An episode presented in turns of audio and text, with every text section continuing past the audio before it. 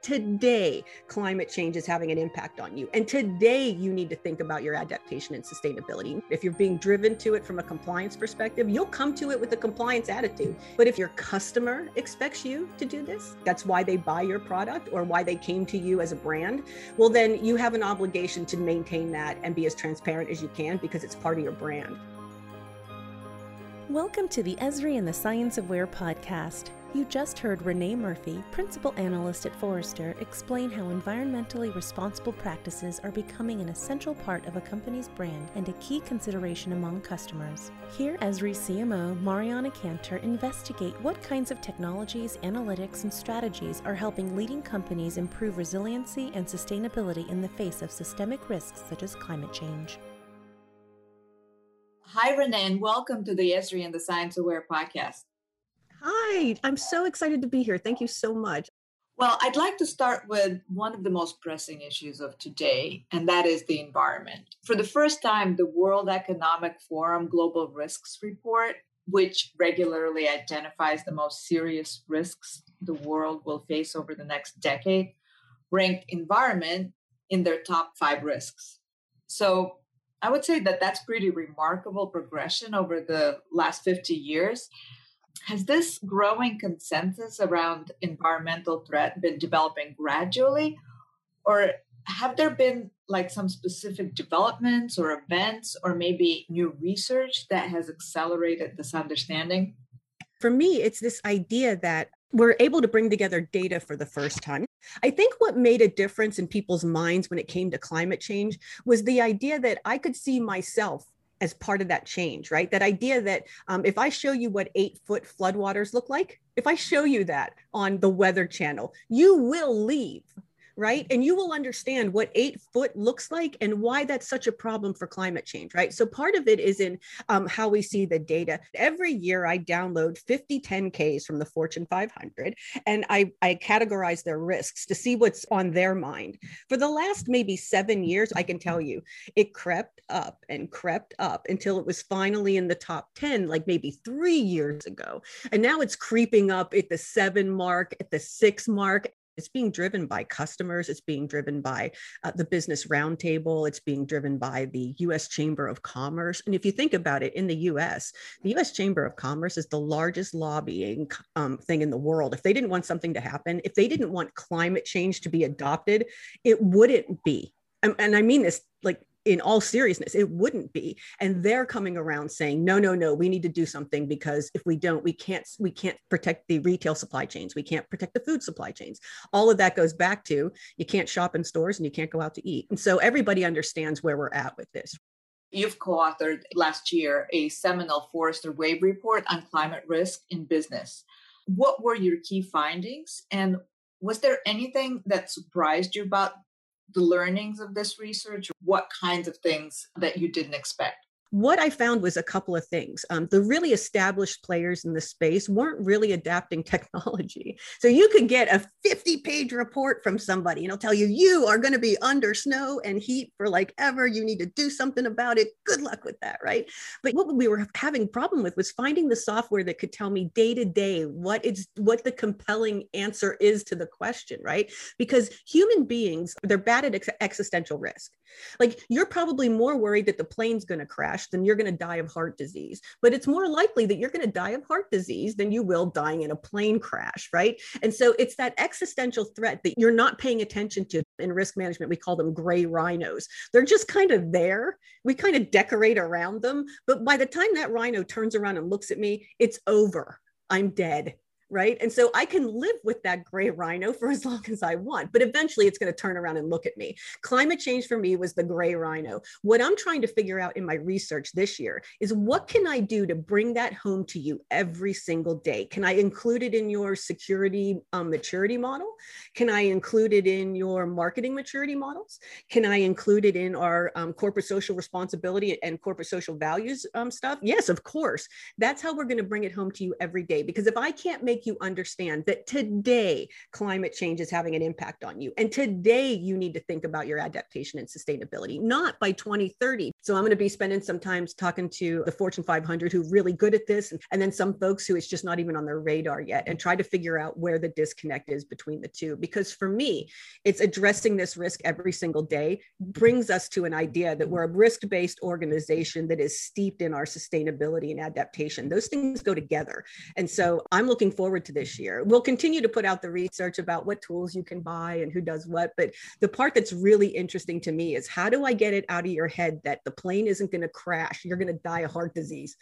This is exactly where I actually wanted to take our conversation because I wanted to ask you to illustrate how these extreme weather events and environmental damage caused by human you know activity biodiversity loss etc these natural disasters they all seem abstract notions and isolated events i want to get sort of a little bit of a preview into your thought process why these risks are real how they pose real economic health security and even brand risks for uh, businesses yeah, so I always go back and I think about big box retailers. Walmart had meteorologists on staff, and they had them on staff for a reason that if they were um, sending trucks back and forth across the country, they wanted to know in Tornado Alley if they had to reroute those trucks because there was a tornado there, there was one forming. There's a lot of stuff they had to think about. And they had a lot of lessons learned from Hurricane Katrina, too. So when I look at those folks, the big box retailers, the business to consumer pharmacy companies, and stuff like that,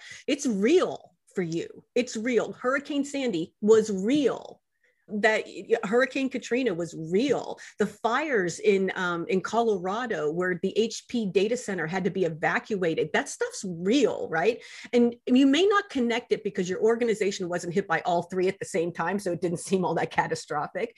But learning to deal with that incident and crisis management is not adaptation, and I think that's where we get stuck. We're really good at crisis management yeah, but you're not good at managing quality or risk. You're really good at managing the crisis that occurred because those two things are weak, right? So, like, I go back to that idea, right? That if we start really thinking about this and we do it every single day, we're gonna we're gonna realize that the impacts on us are real. If you think of Fortune 1000, uh, what portion, and it might be a complete guess, what portion of these companies actually get it and are proactively doing something about it? So I would say by industry, I might have 10% of them being like, you know, yeah, I'm all in, right? So when you look at that, you, you think to yourself, like, um, who is the real visionary in each of those industries? who in the industry is going to change everybody else? Who in banking is going to change everybody else? Who like aws and azure which one of them is going to change and it'll force the, the other one to change right? I think that's what i'm more after. When i look at banking i think it's jp morgan chase that's going to make that pivot. And I, I need you to know how crazy that is. This is the bank who said we're going down with with coal. We're going to go like we will lend them money as long as they want to pay exorbitant rates of of interest, right? We'll we'll we'll give them money. We don't care. Well, they now care. They're not going to give them any money anymore. They're divesting of all of that stuff. They know it's going to end up being stranded assets. So who are those folks and will the rest of us follow? Those are the JP Morgan Chases and the, you know, the BPs and I, the rest of us will follow. Um, and I also think in the United States, you know, we're just back into the Paris Climate Accord. So we don't know what any of that was like. I think uh, critical infrastructure is about to get hit with a rude awakening. Imagine just having to say what your carbon footprint is. I don't know many people who would know where to start. So it seems, as we're discussing, that there's pretty much no part of a company's sort of sustainable future, if you will, that is not potentially impacted by these types of risks. So, what strategies does an organization begin to pursue to break down the problems and begin to address them? Yeah, I'm, I'm really into um, journeys lately. So um, I would actually try to figure out um, what's my product journey from the time it's incepted until the time it's delivered to the customer. Where does it go? What does it do? What does it touch? Um, and then from there, I can say, um, this is the carbon footprint of, I don't know, a Big Mac if I were McDonald's, right? Like I could figure out what the carbon output of that is. And then I can say, well, okay, let's go look at the more important lines of business and see what those are.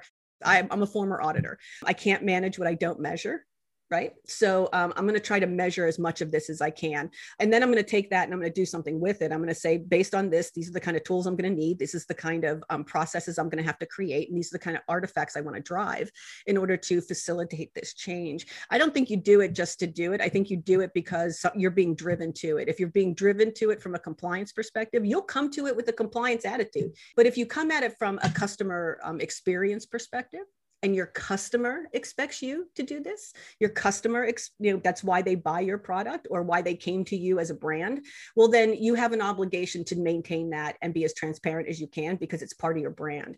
There's a paper company. They make like paper cups and stuff and they do sustainable forestry. They can tell you to the acre where your cup came from. They want to get it down to the tree to prove to you this tree may have been taken to make your cup but here's the 10 trees we put in its place and one day it will be a cup right? Like so like i think it's that kind of stuff. When the brand's driving you to that those are my leaders because customers aren't putting up with it and they're not going to put up with it much more.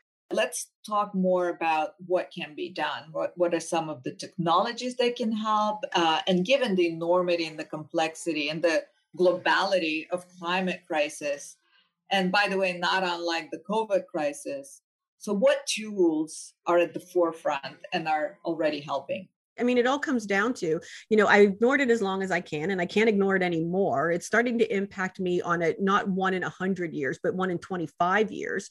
Um, and so, we, you know, if we still want to be around as a brand, we have to do the right thing. I, for me, like that's that's part of what's driving all that. And um, and software helps you understand you know what that's going to look like what you should be preparing for now um, how you can uh, address that as we go forward. Um, stuff that the software that tells you what's going on right now situation awareness kind of stuff that stuff comes into play if you have lots of trucks or you have um, lots of events or you have lots of stores. Um, you know the the folks who come out and do 100 year or 150 year studies for you um, that's important just because you have a workforce. And i think once we start having those those conversations and you say play that all the way out let's say let's say we were we were being over optimistic. Let's do the, the risk scenario on what it means if that happened tomorrow. Because I got to tell you, this whole COVID thing showed me that no one's business continuity program thought about the customer. Not one. Right. And so if you think about it, the, the customer is the first thing I should have thought of. What if the customer can't shop in the store? No one ever thought about that it was what if the employees can't get there? What if we, the you know the the um the the the cash registers go down? What if someone calls in sick? We never thought what if the customer can't come to the building right? And so part of me feels like we've been unimaginative in how we think about risk and it's going to matter for three reasons because your customers care, your government expects you to do it, um, and you're going to find that it's just going to be cheaper. And if you're someone like BP, you take all that into consideration and you look at your future and you say, listen, we can be a force for good and change, or we cannot. They're no longer oil and gas, you know, they're clean energy. So if you are a retailer, um, you're probably looking for crisis management as part of your resiliency, right? And you're probably looking to bring in data. So that's probably current weather data because you'd want to know um, from a situational and crisis management perspective, kind of what's going on. Tell people not to come to work, tell people to come to work. Um, you know, all of that stuff I think goes into that. We learned the hard way after 9 11 that um, the whole central office for that part of Manhattan was in the AT&T data center at the bottom of one of those towers. And the tools go into that, right? The situational awareness tools, the crisis management tools, the, um, the response tools, the uh, the predictive analytics that tell me what it's going to look like in the future. I mean, all of that stuff comes to play when we're making business decisions. It's like it's time to quit ignoring it, though. I think we were making business decisions being like, it's an act of God. It's an act of God. If it happens, who knew that was coming? No, you've known for a hundred years it was coming. And that brings me to what is fa- Europe is facing right now. So Europe is facing the idea that your central bank, the European Central Bank, has decided there is no such thing as a green swan, meaning that if you have an event that's climate related, it's not force majeure. It is not an act of God. You don't get to say that, and you don't get, you know, that you, that's it. You're done. Whatever losses are yours. Don't look to the European Central Bank to be your bank of last resort in a climate crisis because they won't give it to you. And, I, and they've made that clear since 2017. As we're talking about different types of software and technology tools, how would you say location technology, location intelligence, geospatial tools help companies understand and deal with these risks? So I think the people who adopt those tools understand risk and understand opportunity because i don't think it's all about risk. If you adopt tools there's data that you want to know and you're using it to manage risk and you're using it to manage risk better. You may not put it that way and you may think that what you're doing is like uh, you know operational efficiencies or gaining insights into more things you want to do. Like you see it as a different part of the business but i would argue that that data is telling me a bunch of likelihood and impact stuff related to risk. And i think like that kind of stuff when you pair that with predictive analytics so this is who we are this is what we do um, let's project out the next 15 years, assuming nothing changes, and tell me what I'm dealing with. I'm dealing with a planet that th- is this much hotter, um, flood zones that are now, you know, lakes near me. Like you, you can look at all of that and say, okay, well, maybe it's time to think about places where that's not happening and think about, you know, what we could do to relocate there and think about, or um, what do we do to stay where we're at and aid to the pro, be, be part of the solution and not part of the problem, right? Um, you know, I don't see, I don't see Apple picking up its stakes and moving to Antarctica anytime soon. I think they would try really hard to be a good citizen of the state of California. I think that would be part of their strategy, right? Um, and so the predictive analytics piece of it, it's everything. Every, that's what weather is. And when you look at advanced processing, data processing, data export, visualization, threat modeling, um, and then throw in some professional services because you can't get there by yourself. Um, so people like me are the people using these platforms. People like me are the ones that have to try to make sense out of this. So that's where analytics, uh, the risk analytics comes in, and it has to be for you know just to be taken on by the industry. It has to be consumable. It has to be readable. It has to make sense to someone like me, not my mom, but me.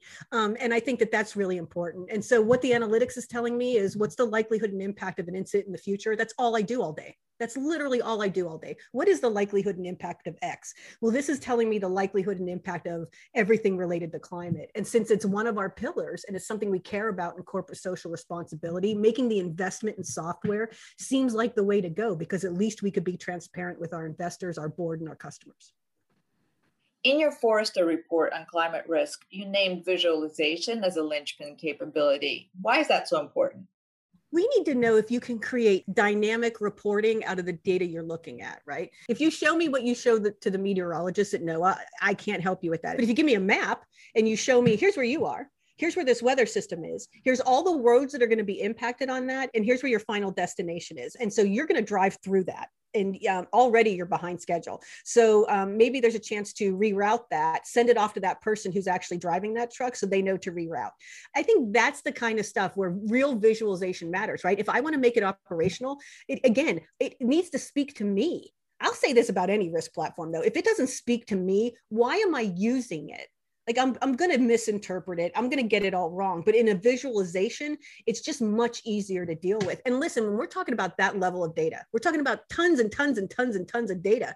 Um, the only way to make any sense of it is through visualization. If i want to know more i can drill down but looking at it from the top is the only way to make sense of it. Visualization tells a, a story that the data never will and that story has to be compelling and it has to make executive management move right? It, it has to tell the story that makes them move. If I can't get good visualization out of a tool, then why did I buy it? Is it a question of resources, or can a company of any size develop the right plan?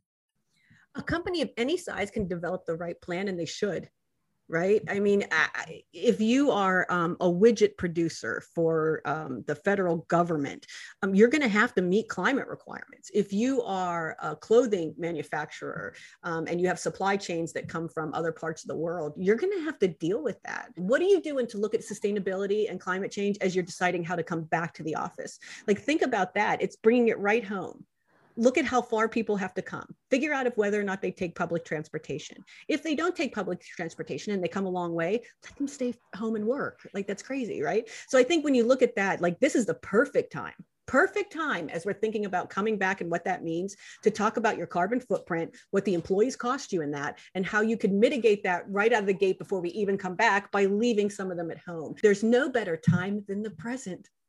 What other big sort of shifts are you seeing and predicting?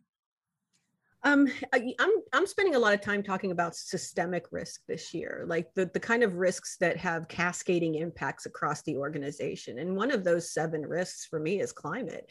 Um, you know, it impacts customers, it impacts supply chains, it impacts businesses. Like we really do have to think about that.